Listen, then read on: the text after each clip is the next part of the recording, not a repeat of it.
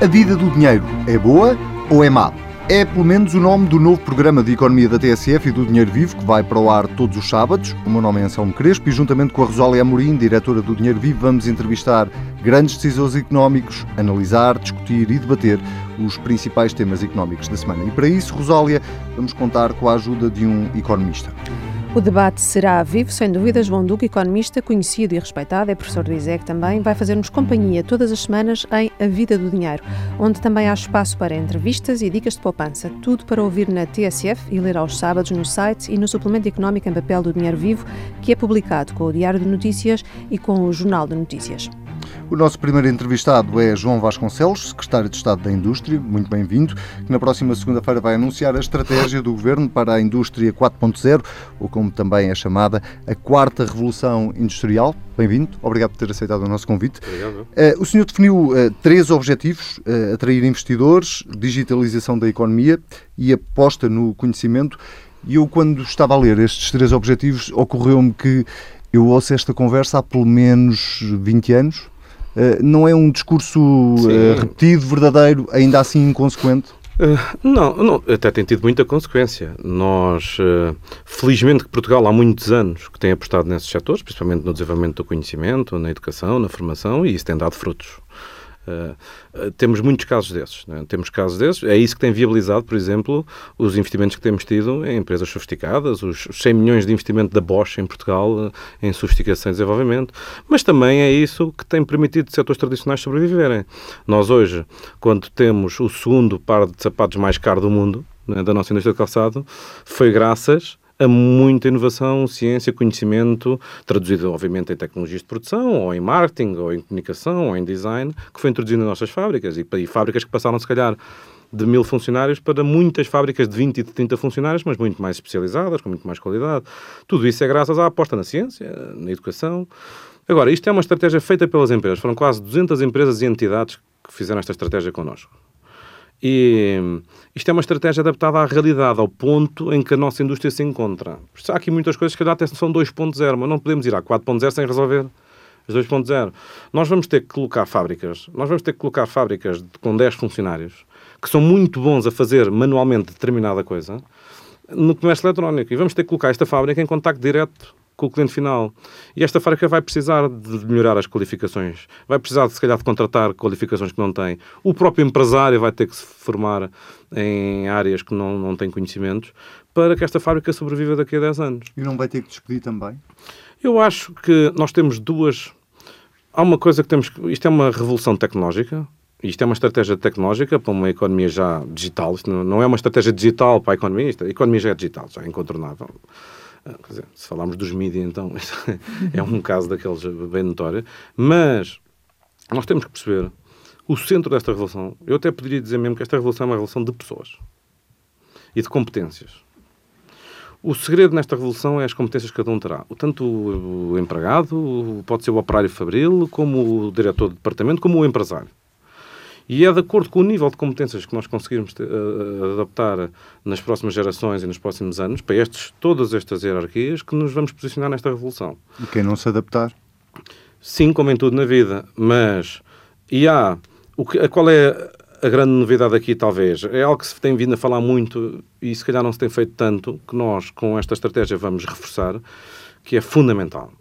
Não é só nos conteúdos das escolas secundárias ou do ensino superior. Isso até estão a fazer o seu trabalho. E melhor ou pior têm, têm feito e têm formado pessoas nós não podemos esquecermos todas as faixas da sociedade que não acompanharam este, esta, estas tecnologias. Então, e como é que nós vamos transformar esses trabalhadores e do passado em trabalhadores do futuro? Como é que isso vai acontecer? E olha, ainda agora, a semana passada em Davos, este era um grande tema, era o, era o re-skills e o upskills, é? que são, é a mesma requalificação de quem está a trabalhar e é o aumento de qualificações de quem está a trabalhar. Nós temos de nos focar na população ativa. Eu não posso uh, permitir que uh, vamos substituir uh, alguém porque não sabe trabalhar com a nova máquina. Não, essa pessoa vai ser formada. E isto é possível. E dentro Nós dos investimentos da estratégia do 4.0 há uma parte do maior, investimento é para a formação? investimentos. Nossos e dos privados. Nós temos as associações empresariais, a, fazer isso e a querer fazer isso connosco. Temos as escolas profissionais privadas e públicas a querer fazer isso, o ensino profissional, as associações empresariais, como há casos que já existem. Por exemplo, a ATEC. que é uma associação que tem os sócios maioritários, é a Bosch, a Siemens e a Volkswagen na Europa portuguesa, formaram já 4 mil pessoas em skills destas áreas. Eles já estão a fazer, porque eles têm necessidade já para as suas fábricas. Uh, mas nós também temos que fazer isto para o calçado, para o têxtil, também temos que fazer isto para os moldes. Mas eu estava a dizer, mas isto é possível. Porque eu assisti a isso, por exemplo, uh, no, no setor dos moldes há 10 anos atrás ou há 15 anos atrás, tinha pessoas com uma lima, no, com uma grosa a fazer um molde no aço e hoje muitas dessas pessoas conseguiram ser requalificadas e estão à frente de um computador a desenhar moldes ou a controlar uma máquina de CNC à distância. Portanto, é possível e é aí que temos que nos focar. E outra coisa, muito importante, isto não é só para os colaboradores ou para o operário de chão de fábrica, isto é também para o empresário. Nós vamos ter que ter aqui muitas, muitas qualificações também para empresário nestas áreas. Nós temos, por exemplo, há um rácio que, que uma estatística que é muito clara, que é o da, dos robôs. Né? O Instituto Mundial, a Federação Mundial de Robôs, eh, tem o, o estudo recente, para termos uma ideia, na Europa, por cada 10 mil operários há 85 robôs. Em Espanha, por cada 10 mil operários há 140 robôs e em Portugal há 45 robôs por cada 10 mil operários. Portanto, o nosso tecido empresarial não é assim tão diferente do espanhol. E a diferença aqui está, obviamente, no custo da mão de obra. Em muitas posições que em Espanha já se justificam um robô, cá não se justifica, mas também porque quem toma a decisão não tem a percepção da importância dos ganhos de eficiência uh, desta robotização de algum processo. Uhum. Mas isso é, é, e eu diria mesmo, as qualificações são de longe. E que investimento, e que investimento é que exige esse plano de formação que, afinal ao cabo, está dentro do Indústria 4.0? Estamos a falar de um investimento que se pode quantificar e Sim, quantas pessoas são, também é que poderão Nós estamos a falar aqui de muito investimento. Nós, nós prevemos uh, uh, dois, cerca de 2 mil milhões de euros de investimento uh, nestas áreas na aquisição e na formação destas tecnologias, eh, cerca de metade feito por privados e outra metade de fundos públicos, essencialmente Portugal 2020.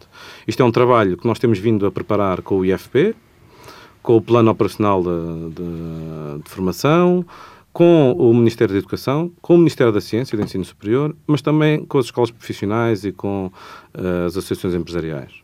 Tem alguma estimativa temos... de quantas empresas é que, é que nós queremos para já, para já a nossa vontade é de com esta estratégia tocar diretamente, interferir muito com cerca de 50 mil empresas nos próximos quatro anos.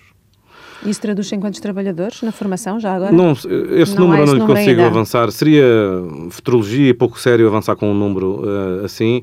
Eh, porque depende dos setores. Nós temos, por exemplo, um compromisso muito avançado com a INMAP, eh, com a Associação Nacional das Empresas de Metalmecânica, Metalúrgica, mas eles já têm uma boa experiência também com o Sinfim, com várias de formação, eh, de incluir mais conteúdos desta área nas escolas, nesse ensino. Mas há, um, há algo que temos que perceber aqui, que é, na indústria, não é nas empresas tecnológicas, porque essas estão com muita dificuldade em contratar, porque não há quadros suficientes, engenheiros, etc. Mas na indústria, a contratação, por exemplo, de engenheiros uh, até tem conseguido, não há uma não é aí que, que existe a maior dificuldade, a maior dificuldade é mesmo nos quadros, encontrar quadros intermédios. O, dito, o, o quadro formado no ensino profissional ou no politécnico, é aí que temos que reforçar, é nessa informação uh, intermédia também, uh, mas é como lhe digo, o meu foco e o foco desta estratégia é na população ativa em qualificar quem está a trabalhar. E isto, neste caso, é para a indústria, mas garanto, o meu desafio é exatamente o mesmo para a administração pública. Nós estamos a trabalhar com a Ministra da Presidência, a Maria Manuela Marques, com o Ministério da Educação, com o Ministério do Ensino Superior e com o Ministério do Emprego, precisamente nisso, né? na formação de todos estes nichos. Qualificar sociedade... também a função pública. Sim, porque nós não podemos estar a, a, colocar... Os desafios que o Estado tem eh, na administração pública são os mesmos desafios das empresas. Estar a colocar serviços online, depois não ter ninguém para os operar, não, não funciona. Né? Ajude-nos lá a compreender, sobretudo para, para, para os empresários, como é que as empresas podem candidatar a estes fundos ou que critérios é que vão ser definidos para que as empresas possam candidatar? Sim, isto são avisos do 2020, não é? do Portugal 2020, eh, publicados uh, através do IAPMEI e do Compete. Uh, nós Uh, vamos segunda-feira apresentar esta estratégia, não é? E muitas destas coisas uh, são para quatro anos. Não é? Ainda não nos contou uh, o que é que vai apresentar segunda-feira? Sim, são cerca de 60 medidas que vão ser apresentadas, algumas muito, muito concretas. Nós, como isto foi feito com empresas, são algumas coisas muito muitíssimo concretas. concretas. Como? São várias, também não posso dizer tudo. Tem que não, não, diga, feira, não diga as 60, mas diga, diga uma ou duas, pelo menos. Não, mas são, nós temos Uh, pela primeira vez, há medidas que são do governo e há medidas que são dos privados. Uh, eu posso falar de algumas, por exemplo, dos privados que nós consideramos são prioritárias são prioritárias para Portugal, são prioritárias para o Governo em apoiá-las. Nós temos o melhor exemplo, que já é conhecido, que é o investimento que a Bosch está a iniciar agora em Portugal, em Braga e em Aveiro. Estamos a falar, a Bosch, a para desenvolver produtos da indústria 4.0 e, tem, e vai criar um departamento de indústria 4.0 mundial da Bosch em Portugal. Com a Universidade de Braga, no Polo de Guimarães, sobre a manufatura aditiva, o Don Lab, mas também em Aveiro, para desenvolver uh, soluções inteligentes de demótica para casa e de controle de eficiência energética para casa. São 19 milhões de euros em, de investimento em cerca de 150 novos postos de trabalho em Aveiro. E são 55 milhões a segunda fase em Braga e a primeira fase já foram 22 milhões. São quase 100 milhões de euros de investimento da Bosch nesta área. É um projeto muito prioritário que coloca Portugal na fronteira do desenvolvimento de produtos e de engenharia de indústria 4.0 em termos mundiais. Temos um projeto também muito ambicioso, uh, já de menor monta, cerca de 12 milhões de euros, da PSA de Mangualde, da Peugeot Citroën de Mangualde. Uh, a Peugeot Citroën de Mangualde é uma fábrica antiga, com limitada, está em ambiente urbano, é uma fábrica que, hum, muito eficiente, das mais eficientes e das mais produtivas do, do grupo PSA. E ao pé de nós, em Vigo, tem a maior, ah, existe a maior fábrica da PSA uh, da Europa, a segunda maior fábrica automóvel da Europa. E a nossa sobrevive porquê? Porque consegue níveis de produtividade, de flexibilidade entre, de modelos, de conseguir fazer pequenas séries que uma fábrica grande não consegue. E eles decidiram fazer um grande investimento em indústria 4.0, porque a indústria 4.0 também é isso. Uh, quando se autonomiza, quando se automatiza algo, tudo o que é diferente e único passa a ter mais valor. A PSA de Mangualde vai se especializar em fazer pequenas séries de pequenos veículos e isso é através de tecnologia uh, dita 4.0, de robótica, robótica colaborativa, etc. E isso também é muito bom, e em uma nota já agora engraçada, a maior parte dos fornecedores desses 12 milhões de euros são empresas portuguesas. E aqui também vai haver muitas medidas para criar em Portugal este cluster de fornecedor de soluções de 4.0. Mas outro projeto muito interessante que vai ser apresentado na feira é um projeto do CEIA, do Centro para a Excelência da Indústria Automóvel, que nos veio propor fazer um grande centro de desenvolvimento de indústria 4.0, que inclui uma incubadora de empresas, uma aceleradora de empresas e um espaço de prototipagem de hardware e de software. É uma parceria com a Mitsubishi, com a Siemens, com a MobiMe, com a Follow uh, com a Be Very Creative, com a ProdSmart, no CEA, em Maduzinhos. Será um grande centro de excelência e de desenvolvimento de startups, de novas empresas e de novas tecnologias da indústria 4.0 para exportar e para se comparar com o melhor que se faz no mundo.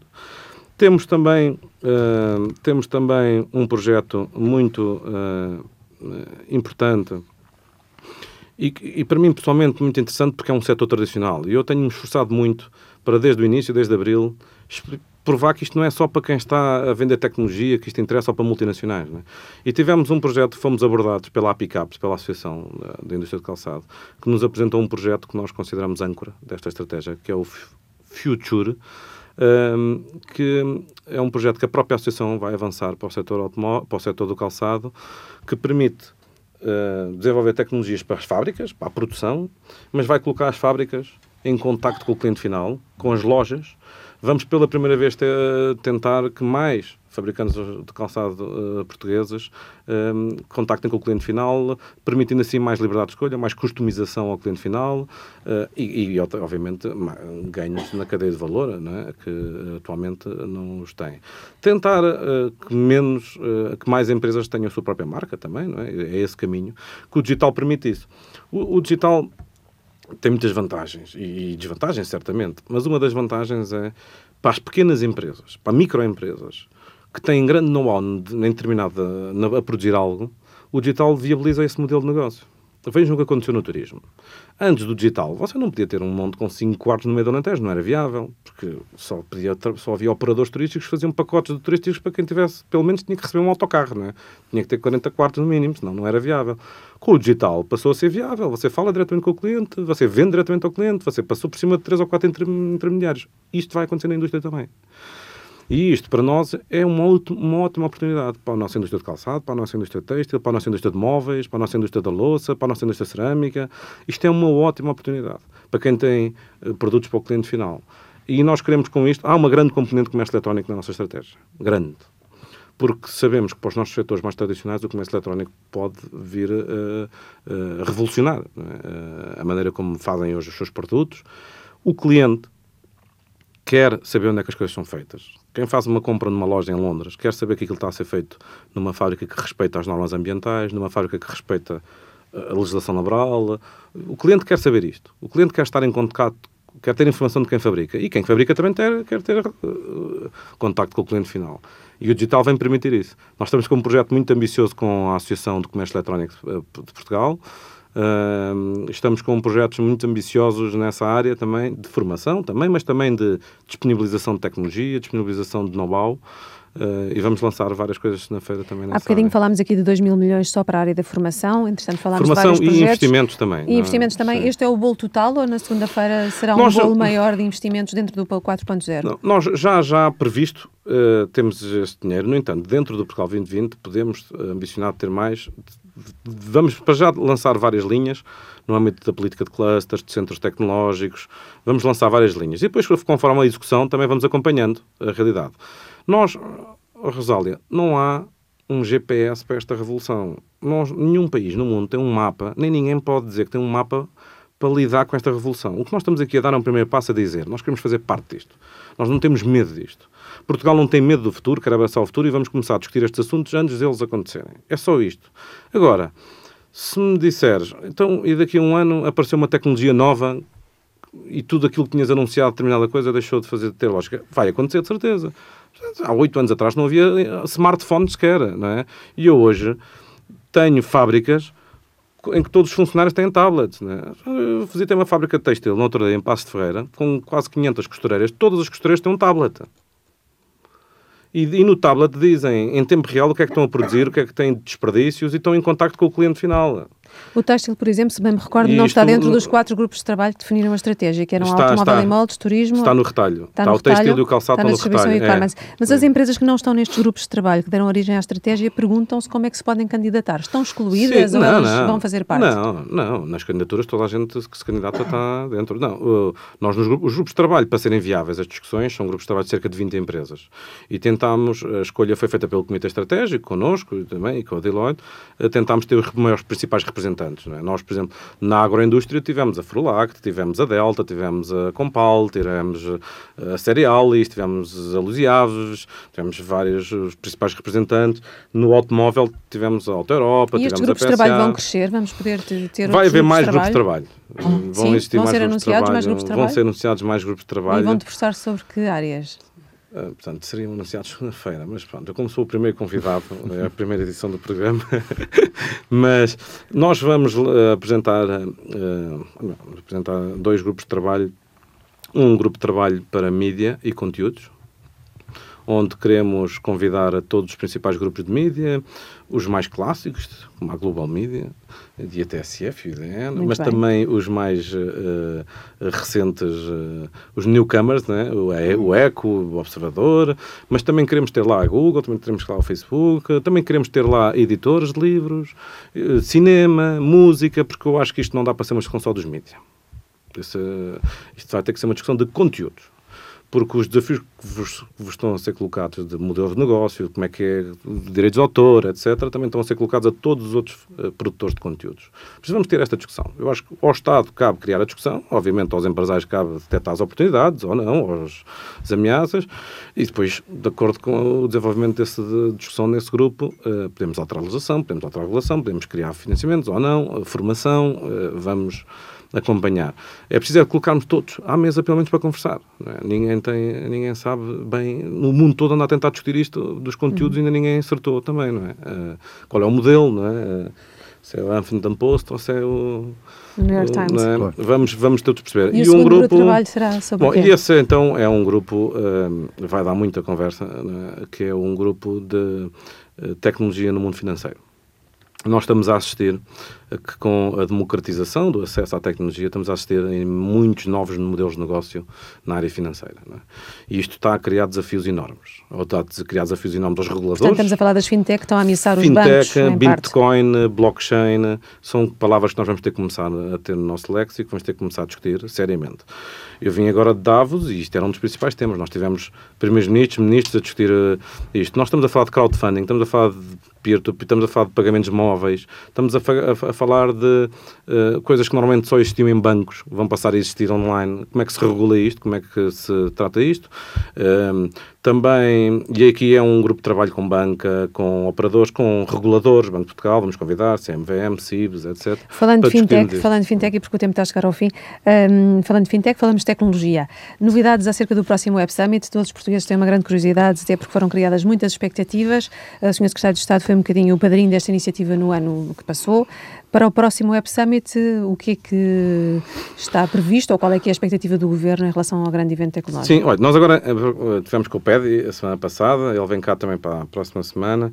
Bom, para já tivemos o nosso relatório, eh, nós apresentámos o relatório, os números são muito muito simpáticos, muito superiores às expectativas. Tivemos 90% de taxa de ocupação hoteleira, tivemos cerca de 6.500 referências em notícias internacionais sobre Lisboa e Portugal.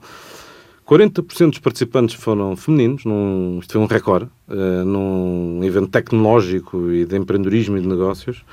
Uh, mas vamos ter novidades. Vai haver mais painéis, vai, vamos alargar em termos mesmo de impacto geográfico na cidade. Aprendemos muito. Nós, Portugal, aprendeu muito foi a primeira edição.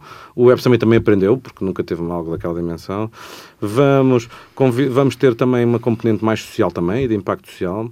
Porque o, o empreendedorismo seria, não é, só... O que é que seria uma vitória uh, no Web Summit 2017? Eu si? acho que hum, o, uma vitória é ter mais líderes mundiais a falar. Uh, uh, ter uh, estes temas também no discurso de, de, outras nações, trazer mais chefes de Estado, trazer mais líderes empresariais a Portugal, fazer com que o Web Summit em Portugal uh, seja quase como com Davos a discutir o futuro, mas a discutir o futuro não só entre CEOs e banqueiros, mas também a discutir o futuro com empreendedores, com criativos, com artistas, com ambientalistas.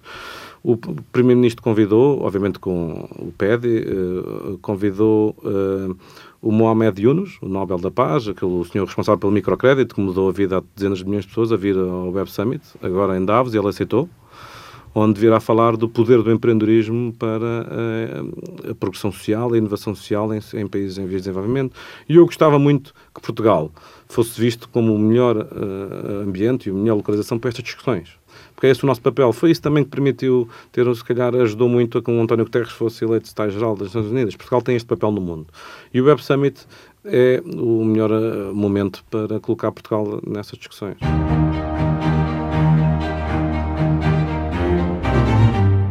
Vamos então ao nosso espaço de comentário e de análise com uh, o economista João Duque. Uh, Tivemos aqui a ouvir falar de, da indústria 4.0 como uma estratégia para uh, o crescimento económico do país. A pergunta é se chega como estratégia ou o, que é que, o que é que ainda nos falta para sairmos desta letar letargia dos últimos, das últimas décadas? Bem, eu acho que é muito importante este tipo de iniciativas porque das variáveis mais críticas, impressionantes e mais negativas da economia portuguesa é o investimento que, de acordo com o Banco de Portugal, a expectativa para este ano é uma quebra de 1,7% do PIB e uh, na expectativa do governo 0,7%. Portanto, andamos, mas de qualquer das formas está assumido que é uma perda. Bom, uh, sem investimento, o crescimento do emprego não é, uh, não, não será significativo, não será potencialmente mais longo prazo e, portanto, é fundamental. Este tipo de iniciativas é muito importante. Agora, eu não estou convencido que seja suficiente. A menos que se consiga transformar Portugal de uma plataforma de, chamado Marketplace, que foi basicamente o Web Summit, okay? um local, uma praça, onde a procura e a oferta chegou, uh, encontraram-se, fizeram e foram-se embora, e se consiga fazer com que uma boa parte dessas empresas que chegam a comprar e a vender fiquem depois aqui. E então isso sim, criava, criava em Portugal um boom de startups, de empresas de, de tecnologia, etc., de valor acrescentado elevado e não de salário mínimo nacional, que é, fazia de Portugal uma coisa completamente diferente. E, portanto, nesse sentido, eu continuo a achar que é muito importante este tipo de iniciativas. Agora, provavelmente não chega. Mas não acredita nos tais índices de confiança de que se tem falado tanto e que têm estado a melhorar ao nível, uh, sobretudo ao nível do consumo e dos cidadãos, mais do que dos empresários, não é? Uma coisa é confiança demonstrada em inquéritos, outra coisa é, é expressa em dinheiro posto em cima da mesa e em cima dos investimentos. Ora bem, uh, o investimento tem duas grandes componentes em Portugal. Mais ou menos metade é construção e, e a outra metade é o resto. automóveis, máquinas, etc. Portanto, um, se este crescimento uh, que está a haver de procura, muito provinda de fora, turistas e de não residentes que querem comprar uh, e uh, localizar-se em Portugal. E, portanto, comprar imobiliário, fazerem obra. Se isto se tornar uma dinâmica e se criar em Portugal uma dinâmica de investimento e de crescimento, por essa via o próprio investimento vai, o, investimento vai crescer. Uh, agora a pergunta é, será isto uma bolha? Pronto, ok, uh, temos que perceber. Mas, bom, para, para começar não é mau. Agora, se isto é o suficiente para repor os níveis de investimento àquilo ao que eram, eu não estou assim tão convencido. É possível que melhore um bocadinho, que nos atire para valores de crescimento, de investimento, vá lá, positivos, espero que até positivos, mas se calhar não tão elevados. Isso significa que ficaremos um bocadinho mais ou menos enlumbrando. A correrem as coisas tal como estão previstas. Ora, tudo pode mudar de um dia para o outro. E há, há, há vários fatores muito críticos em relação a Portugal e à economia portuguesa, diretamente relacionados com os nossos mercados de exportação. Eu estou a falar dos Estados Unidos, que é uma incógnita total, e Angola, que é outra incógnita que pode ser boa, é? Pode até correr muito bem com o preço do petróleo a subir ou manter-se em níveis adequados para aquilo que é as necessidades do país. E, por outro lado, eh, temos ao nível da Europa aquilo que pode decorrer de eleições, eh, enfim, mas particularmente a banca italiana. E depois temos o pano de fundo que é a moeda única.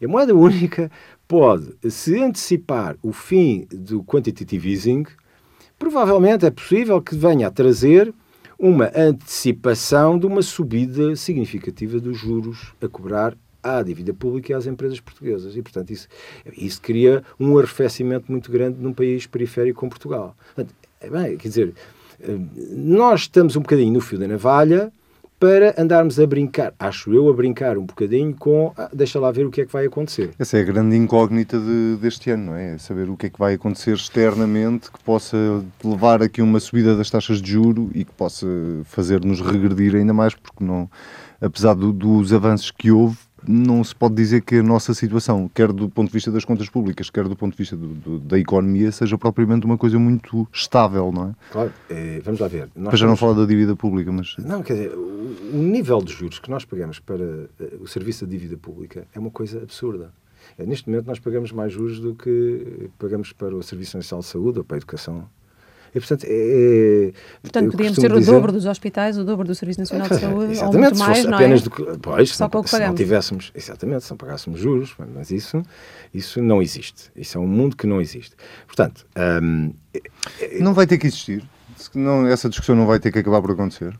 Vai, provavelmente vai, eh, de uma forma global concertada dentro da União Europeia.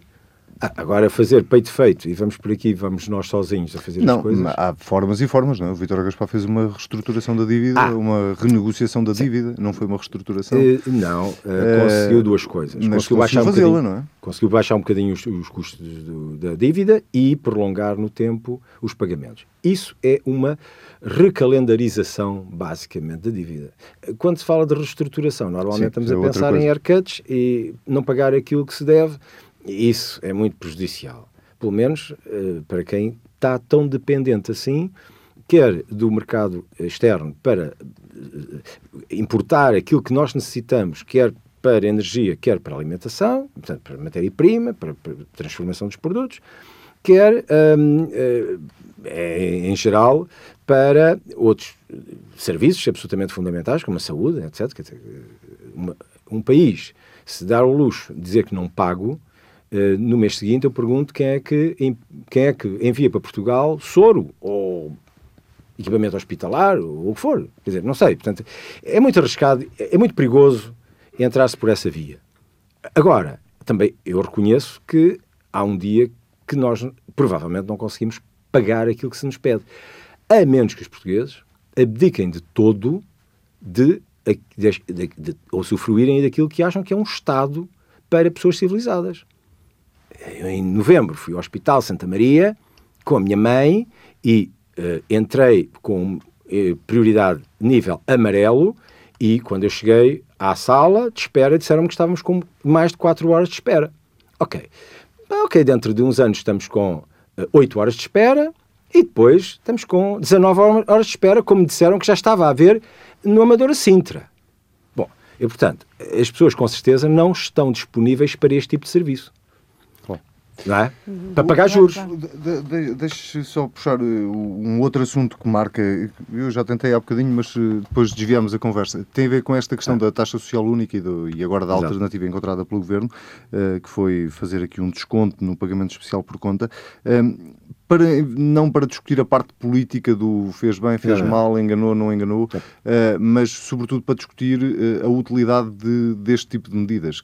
Descer a taxa social única de facto dá mais competitividade às empresas? Uh, dar aqui um desconto no pagamento especial por conta vai ajudar à competitividade das empresas ou não? É assim, eu fiz uma conta que foi pegar no salário mínimo em 1995 e atualizá-lo usando um indicador que é um índice de produtividade do fator de trabalho, com dados da Pordata. Eh, podia usar o indicador do Banco de Portugal, mas chegava a valores inferiores e, portanto, eu até sou mais generoso, porque eu acho que o fator trabalho tem que, de facto, ser reconhecido, particularmente com quem nasceu a depender dele integralmente, e, portanto, eu acho fundamental. E, cheguei a um número muito curioso. Um, o salário mínimo uh, atualizado, de acordo com o índice de produtividade, não com a inflação, deveria ser agora de 550 euros e 20 cêntimos. Para ficar equiparado. Para que o salário mínimo não prejudicasse em nada, em média, a produtividade das empresas, face a 1995. Eh, eh, foi o valor mais antigo que eu conseguia encontrar com uma série 40, uma instituição única, etc. Portanto, para não estar a fazer manobras. Isto é, eh, o salário mínimo, se fosse de 550 euros, não impunha às empresas perda de competitividade face a 1995. Poderia impor face a, 1900, a 2014 ou coisa que vai, mas não a 95. Não se podem queixar, portanto. A partir daí, a pergunta é: eh, se não houver compensação, isso prejudica a competitividade das empresas face a 95. Se se quer proteger as empresas e a sua competitividade face a 95, então tem que se as compensar. Agora, compensa-se de uma de duas maneiras. Ou através do bolso do Estado ou através dos outros privados. Agora, o bolso do Estado, se é de uma maneira ou de outra... Se, vai, da Segurança Social ou se Isso vai... para mim, é, do ponto de vista do princípio, é igual. Certo. Mas, mas, acha que tem que Mas acho que, se não se quer beliscar a competitividade das empresas, então deve-se compensar. Muito bem, João Duque, muito obrigado. Voltamos a falar na próxima semana. Bom, todas as semanas vamos dar-lhe ainda dicas para gerir melhor o seu dinheiro. A Lucília Tiago, do Dinheiro Vivo, explica-lhe como sobreviver ao preenchimento da declaração do IRS. Até porque a primeira prestação de contas começa já na próxima semana, dia 31 de janeiro. A entrega do IRS começa em abril e termina no final de maio. Até lá, há várias etapas a cumprir pelos contribuintes e várias datas a ter em conta. Até ao final deste mês, os senhorios que não passam recibos eletrónicos têm de comunicar à autoridade tributária o valor que receberam de rendas. Só assim, os inquilinos podem usar esta despesa para reduzir o seu imposto. As faturas têm cada vez mais importância no cálculo do IRS. Por isso, é necessário que todos os contribuintes vão ao Portal das Finanças até ao dia 15 de fevereiro garantir que não têm faturas pendentes. Se as tiverem, devem validá-las ou vão perdê-las. Em regra, as faturas de supermercados e de quem passa recibos verdes ficam sempre a aguardar validação. O fisco faz depois as contas às deduções de cada contribuinte.